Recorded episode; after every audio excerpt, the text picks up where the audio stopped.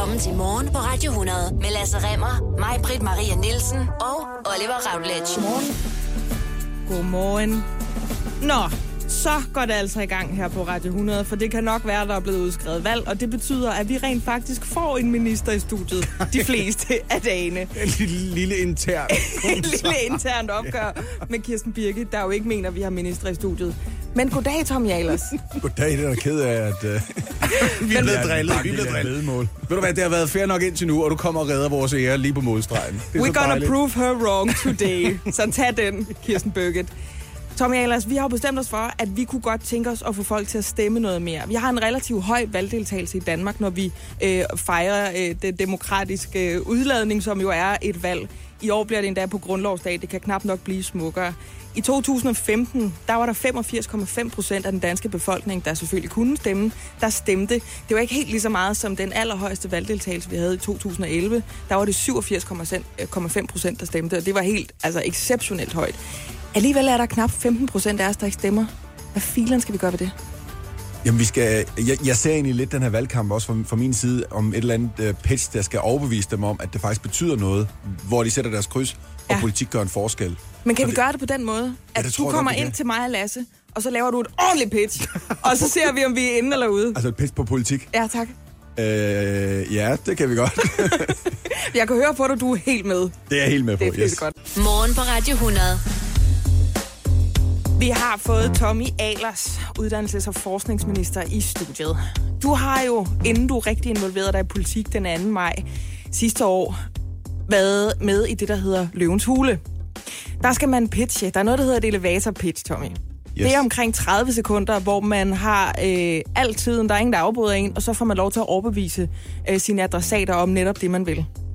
Vi sagde jo før, at vi vil gerne have folk til at stemme. Ved sidste folketingsvalg, der var der omkring 15 procent af de stemmeberettigede danskere her i landet, der altså ikke stemte, altså ikke brugte deres demokratiske rettigheder. Helt op imod hver shade, ikke? Nu laver du et pitch, et elevator pitch på 30 sekunder, hvor du skal overbevise de 15 procent, for de sidder alle sammen og lytter med, om hvorfor de skal stemme til det her folketingsvalg. Værsgo. Øh, mange unge i dag vil rigtig gerne arbejde på et eller andet purpose, et eller andet, der betyder noget for dem. Det er det, politikere gør hver eneste dag. Når vi sidder der selv i det små og træffer beslutninger om alt muligt mellem himmel og jord, så er vi med til ligesom at bestemme, hvad er der for nogle rammer, som du skal leve inden for, hvad er det for et land, vi er ved at definere her i en omskiftelig verden. Det skal alle være med til at bestemme. Det er for vigtigt til at bare sige, det er der nok nogle andre, der finder ud af. Det er der ikke, det skal du selv finde ud af og træffe en beslutning omkring.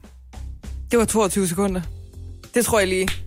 Ja, det var knivskarpt, det, Det var der. faktisk ret skarpt. Det var det. Og jeg kan også lide grunden, for det er jo faktisk derfor, vi har valgt det emne. Der kan være mange vinkler på at gå til det her folketingsvalg, når man sidder og gerne vil lave noget vedkommende radio. Men en af tingene, det er altså, at man starter med at deltage, og man starter med at orientere sig.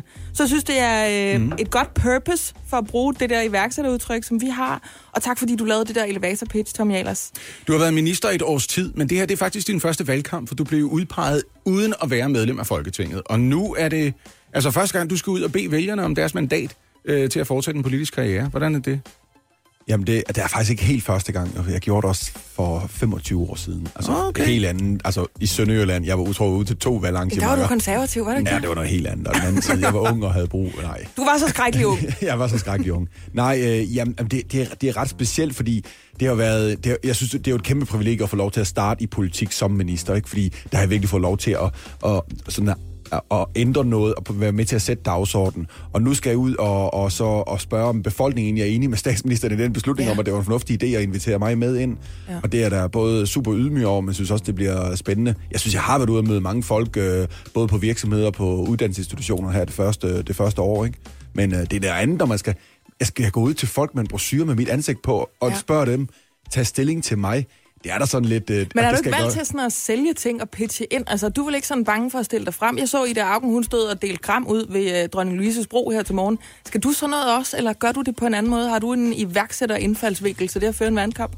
Jamen, har en iværksættervinkel til det, og vi har også set nu her, at jo mere det handler direkte om politik, altså en politik in your face, jo mindre gider folk at engagere sig i det. Men hvis det handler om noget andet omkring det, hvis det handler om, øh, altså for eksempel iværksætteri, Ja. men hvor der er masser af politik i det, for det handler også om værdier og hvordan vi gør det og sådan ting, så, så derfor kommer jeg til at have lidt nogle andre øh, vinkler på noget af det, ikke? Så Hvis det bliver nu så direkte. Hvis nu det går til held og lykke med, at du forbliver på tinge at vælgerne er enige i den beslutning, som Lars Lykke han udmyndtede sidste år den anden vej, hvor du blev indsat som minister, udenom at der var nogen, der rigtig stemte på dig. Ja. Hvad er det så for noget politik i vores faces, du godt kunne tænke dig at lave? Hvad kunne du godt tænke dig at lave derinde på Slottsholmen, hvis det skal fortsætte de næste fire år for dig? Jamen, jeg, kan godt forestille, øh, for, øh, jeg vil gerne fortsætte den, jeg allerede har startet med at gøre vores uddannelser meget mere fleksible. Altså, vores, øh, vi, vi har prøvet at passe ting i en, lidt for meget i en kasse, og øh, virkeligheden roder. Folks karriere kommer til at rode meget. Man kommer til at prøve mange forskellige ting af. Derfor må uddannelse også gerne rode. Det er den ene ting, jeg gerne vil arbejde videre med. Så vil jeg gerne arbejde videre med noget af det. Jeg har brugt en del tid på at kigge på, hvad kan vi gøre for klimaet, når vi snakker uddannelse, men især forskning. Øh, I fredags offentliggjorde vi en aftale med nogle private fonde om at finde en halv milliard mere til, til klimaforskning. Ja. Super vigtigt at, komme, at, at vi får mere fokus øh, på det. Og så også få den forskning, vi laver, til at blive til produkter og blive til nye iværksættere og virksomheder. Og det tredje er, at, at, vi, at vi får mere fokus på, at øh, flere iværksættere i Danmark stadigvæk, selvom vi er nået langt efter 3-4 sæsoner Løvens Hule og masser af dygtige iværksættere derude, så mangler vi stadigvæk noget. Vi mangler især noget, der gør, at de iværksættere, der starter, bliver endnu større. Altså, vi får bygget den næste Koloplast, den næste Novo, den næste Vestas. Det mangler vi i Danmark, fordi en del desværre gør, som jeg har gjort et par gange, at sælge deres virksomhed til udlandet. Kæmper vi med sådan en lønmodtagermentalitet i Danmark? Nej, det gør vi ikke. Altså, det, den tror jeg er farlig, for det er sådan, ja, det er sådan lidt en gammel en. Okay. Jeg tror faktisk, vi har flyttet sådan iværksætter. Vi, vi er kommet over til lidt mere et iværksætter-mindset, og folk forstår det. Det er ikke sådan, det er ikke sådan eksotisk at være iværksætter længere. Ja. Så det er blevet lidt mere mainstream, men vi kæmper lidt med, at vi øh, på en eller anden måde, øh, vi giver ikke op, men vi, vi ændrer kurs på vores virksomhed. I stedet for at bygge dem til nye danske eventyr, så bliver det til nogle udenlandske eventyr i stedet for. Det er lidt ærgerligt. Som forskningsminister, Tommy Ahlers, øhm, og samtidig liberal, står du så ikke i en vanskelig position, når det handler om iværksætteri? Fordi øh, jeg kunne forestille mig, at man som liberal ville tænke, staten skal bare blande sig mest muligt udenom og gøre det muligt for folk med de gode idéer at komme til. Det, det er et rigtig godt spørgsmål, og nogle gange også, når, når man er liberal, lidt et dilemma, men jeg må bare konstatere, at jeg har ikke set noget meget, meget effektfuldt iværksættermiljø rundt omkring i verden. Altså hvis du tager Israel, øh, Sverige, som er gode til det, USA med Silicon Valley, hvor staten ikke har blandet sig. Og det er den simple grund, som, som en, en, der ikke skal lave projekterne. Det er jo ikke sådan en projektmageri. Det er, at staten blander sig ved at stille ud finansiering til rådighed. For meget af det her, det er ikke nogen private investorer, der, risikoen er simpelthen så høj, og det er ikke nogen private investorer, der blander, øh, der, der, der, der ligesom øh, vil tage den risiko på, og derfor må staten træde ind for at få det derhen til, at de private kan tage over. Men er det ikke lidt noget bag, hvis det bliver sådan noget cherry picking, hvor så skal staten finde ud af, hvilket initiativ kan vi bedst lide? Altså, for dig, der er, jeg vil lige ved at sige, pensioneret iværksætter, det er du formentlig ikke. Lyder det ikke sådan lidt skræmmende, hvis det var dig, der stod på den anden side? Altså nu er du rykket om på den anden side af disken, men hvis der skal, der skal være en eller anden statslig fromode, der siger, at vi vil godt se, det er en god idé. Jamen, det er det heller ikke helt den måde, vi gør det på. For eksempel en af måderne, når staten blander sig, eller hvad som man sige, stiller finansiering til rådighed, det er gennem Vækstfonden, hvor, hvor Vækstfonden så går ind og investerer i fonde, altså private fonde, og på den måde får dem til at tage en højere risiko. Så der er mange måder at gøre det på, som ikke er, at en embedsmand skal sidde og være smagsdommer over det, men man stadigvæk lader det private marked gøre det, men vi støtter bare det bagud. Ikke? Så hvis man kan score nogen hos Vækstfonden, så kan man få statsstøtte til sit Øh, iværksætterprojekt. det er et eksempel. Innovationsfonden er et andet eksempel. Faktisk nogle dygtige folk, der sidder og vurderer det der. Ikke? Så nej, det sker ikke på den måde. Jeg kan godt forstå spørgsmålet, men det er ikke helt den måde, det sker på, heldigvis. For kort tid siden, der øh, lancerede du, jeg vil næsten kalde det en hashtag-kampagne, der hed hashtag del dine fejl. Og du delte også dine egne fejl fra det her øh, iværksættermiljø, som vi selvfølgelig har nævnt en masse gange, fordi det er det, der er dit ophav. Det er sådan, vi har kendt dig, inden vi kendte dig som minister. Lige om et par minutter, der kunne jeg godt tænke mig at tale med dig om de fejl, du så måske, måske ikke har begået i løbet af de sidste øh, års tid, hvor du altså har fungeret som minister i vores danske demokrati. Morgen på Radio 100.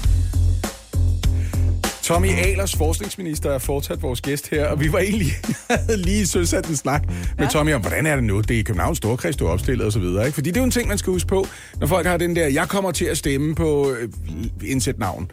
Øh, fordi det er altså en politiker, jeg godt kan lide. Skal de lige tjekke, har du overhovedet mulighed for det? Står lige nøjagtigt den kandidat på den stemmeseddel, du kommer øh, til at løbe ind i. Og for dit vedkommende, der bliver det altså Københavns Storkreds. Som er København øh. og Frederiksberg og Tornby og Dragør kommuner. Mm. Så det er, hvis man står i en gymnastiksal, et af de steder, når vi først kommer frem til grundlovsdag, man kan sætte til kryds ud for dit navn. Nu sagde Majbrit lige før, det var i februar måned, øh, Forskningsministeriet med dig i spidsen at kampagnen Del din fejl, og det var blandt andet for at adressere den tredje del af danske unge, som taler om stress, der ikke mindst handler om deres forventninger til sig selv, en idé om, at de skal være perfekte, komplette på Ja. en eller anden måde. Eller i hvert fald ikke vise, at man har gjort noget forkert. Det skal Ja. også ligne sådan en snorlige tur igennem tilværelsen, hvilket jo er løgn for de fleste, ikke? Mm. Fuldstændig. Ja.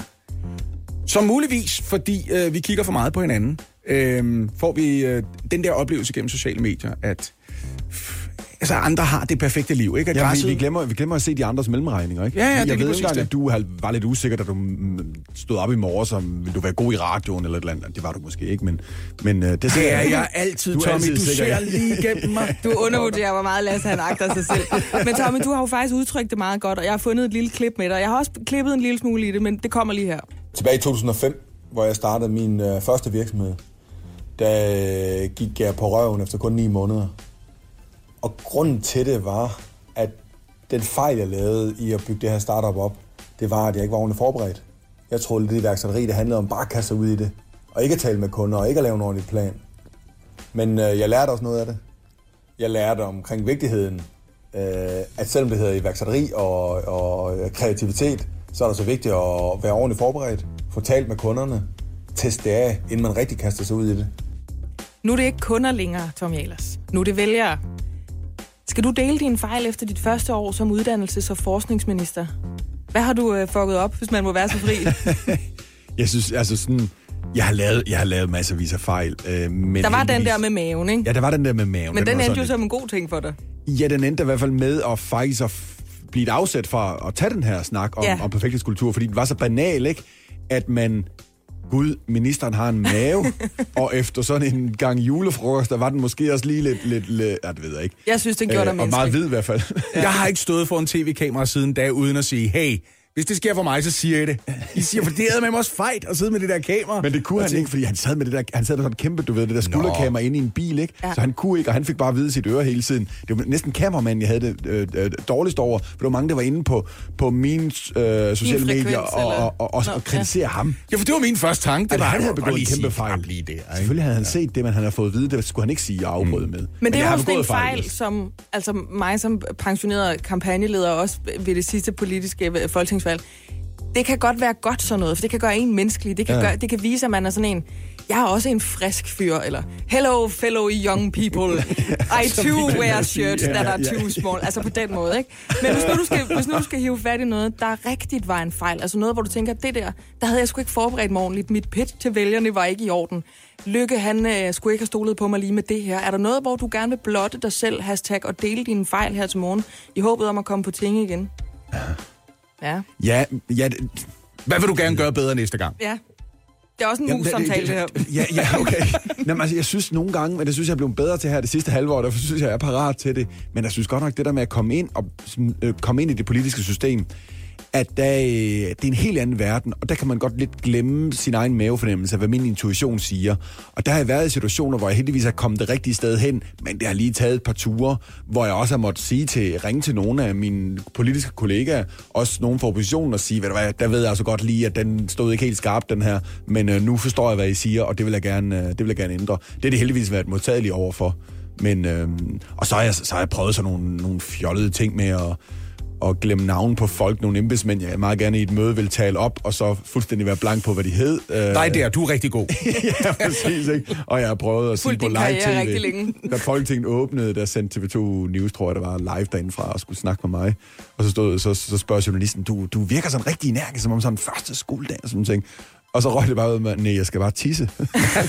og det bliver også lidt mærkeligt, for så bliver det det, der bliver brugt som, som klip, og det kommer måske til at lyde lidt useriøst, ikke? Så. Nu talte du lige før om vigtigheden af at være forberedt, når man går i gang som iværksætter, men du blev kastet ud i en politisk karriere, der kommer telefonopkald, og pludselig sidder du i ministeriet den næste dag. Har du nogensinde haft sådan lidt en vibe, når du har siddet blandt de folkevalgte af, er der måske nogen, der har tænkt, det var ikke din tur. Nej. Vi er faktisk nogen, der har knoklet. Hvor fanden kom du fra? Hvorfor kom telefonopkaldet ikke til mig?